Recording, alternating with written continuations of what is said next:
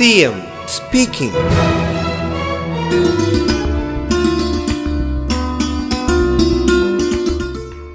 നമ്മുടെ നാട് ആരും ജീവിക്കാൻ കൊതിക്കുന്നൊരു നാടാണ്. സംസ്കാര സമ്പന്നരായ ജനങ്ങൾ.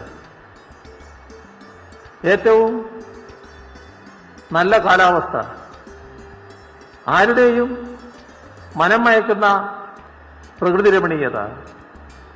എല്ലാറ്റിലുമുപരി ജീവിക്കാൻ ഏറ്റവും സമാധാനം നിറഞ്ഞൊരു നാട്. ഒരു ഭേദചിന്തയുമില്ലാതെ മനുഷ്യന് മനുഷ്യനോട് ഇടപഴകാൻ കഴിയുന്നൊരു നാട്. അത്തരമൊരു നാട്ടിലേക്ക് കടന്നു വരാൻ ആരും കൊതിക്കും. അങ്ങനെ ഒരു നാടാക്കി. നമ്മുടെ യുവജനങ്ങളെ പ്രത്യേകമായി ലക്ഷ്യമിട്ടുകൊണ്ട് തന്നെയാണ് ഇത്തരമൊരു മാറ്റം നമ്മുടെ നാട്ടിനെ കൊണ്ടുവരാൻ ഉദ്ദേശിക്കുന്നത്. തൊഴിലവസരത്തിന്റെ കാര്യം അതിന് പുറമെയുണ്ട്. C M speaking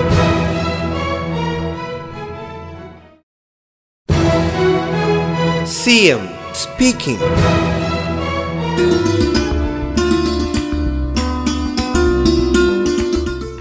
നിങ്ങൾക്കറിയാം നാൽപ്പത് ലക്ഷം പേർക്ക് തൊഴിൽ നൽകാനുള്ള ഒരു പദ്ധതി. അത് വിപുലമായ തോതിൽ നടപ്പാക്കപ്പെടുകയാണ്. അതിന്റെ ആദ്യഘട്ടം ഏതാനും നാളുകൾക്കുള്ളിൽ തന്നെ പ്രാവർത്തികമാക്കാൻ പോകുന്നു. കോവിഡ് വർക്ക് ഫ്രം ഹോം എന്നൊരു പുതിയ തൊഴിൽ സംസ്കാരം കൊണ്ടുവന്നു. ആ അവസരം ഉപയോഗിക്കാനാണ് നാം ശ്രദ്ധിക്കുന്നത്.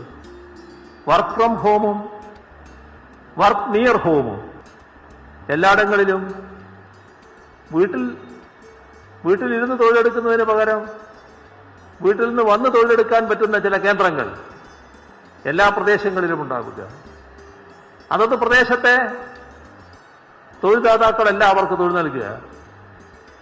ചിലപ്പോൾ ദേശീയ തലത്തിലുള്ള സ്ഥാപനമാവാം ചിലപ്പോൾ മൾട്ടിനാഷണൽസ് ആവാം. അത്തരം സ്ഥാപനങ്ങളുടെ തൊഴിലെടുക്കുന്നവര് നമ്മുടെ കേരളത്തിലുണ്ടാകും. അതിനെല്ലാമുള്ള നടപടികൾ നല്ല നിലക്കാണ് നീങ്ങുന്നത്. C M speaking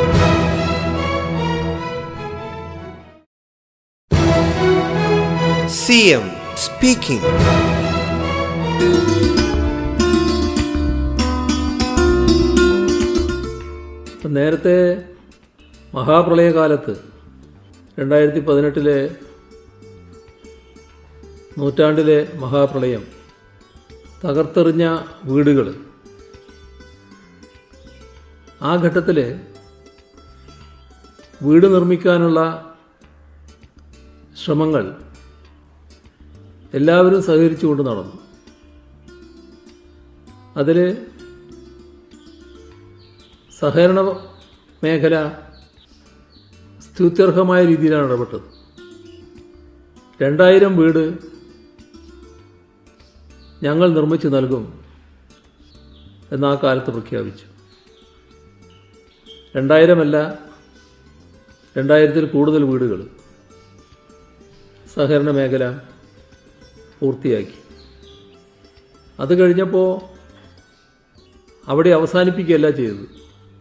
നമ്മുടെ സംസ്ഥാനത്ത് ഇത് തുടരേണ്ടതുണ്ട് എന്ന് സഹകരണ പ്രസ്ഥാനത്തിന് ബോധ്യമായി. C M speaking.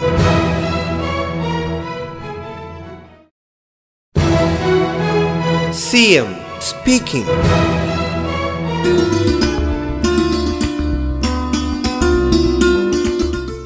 കേരളത്തിൽ സ്തുത്യർഹമായ രീതിയിൽ ഭവന നിർമ്മാണം ലൈഫ് പദ്ധതിയുടെ ഭാഗമായി നടക്കുന്നുണ്ടായിരുന്നു.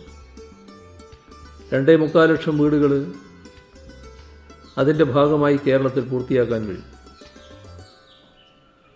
വീടുകൾ പൂർത്തീകരിച്ചു കൊടുക്കുന്നതിൽ സഹകരണ മേഖല സഹകരണ മേഖലയുടേതായ പങ്ക് വഹിക്കാൻ തയ്യാറായിക്കൊണ്ട് മുന്നോട്ട് വന്നു. അങ്ങനെയാണ് രണ്ടായിരത്തി ഇരുപതിൽ ഈ രണ്ടാം ഘട്ട കെയർ ഹോം പദ്ധതി സഹകരണ മേഖല വീണ്ടും ആരംഭിക്കുന്നു. ഇപ്പോൾ പൂർത്തിയായ നാൽപ്പത് വീടുകളാണ് കൈമാറുന്നത്. ഇവിടെ നാം ആലോചിക്കേണ്ട ഒരു കാര്യം സ കേരളത്തിലെ സഹകരണ മേഖലക്കല്ലാതെ ഇത്തരമൊരു ഉത്തരവാദിത്വം ഏറ്റെടുക്കാനാകുമോ എന്നതാണ് എം speaking.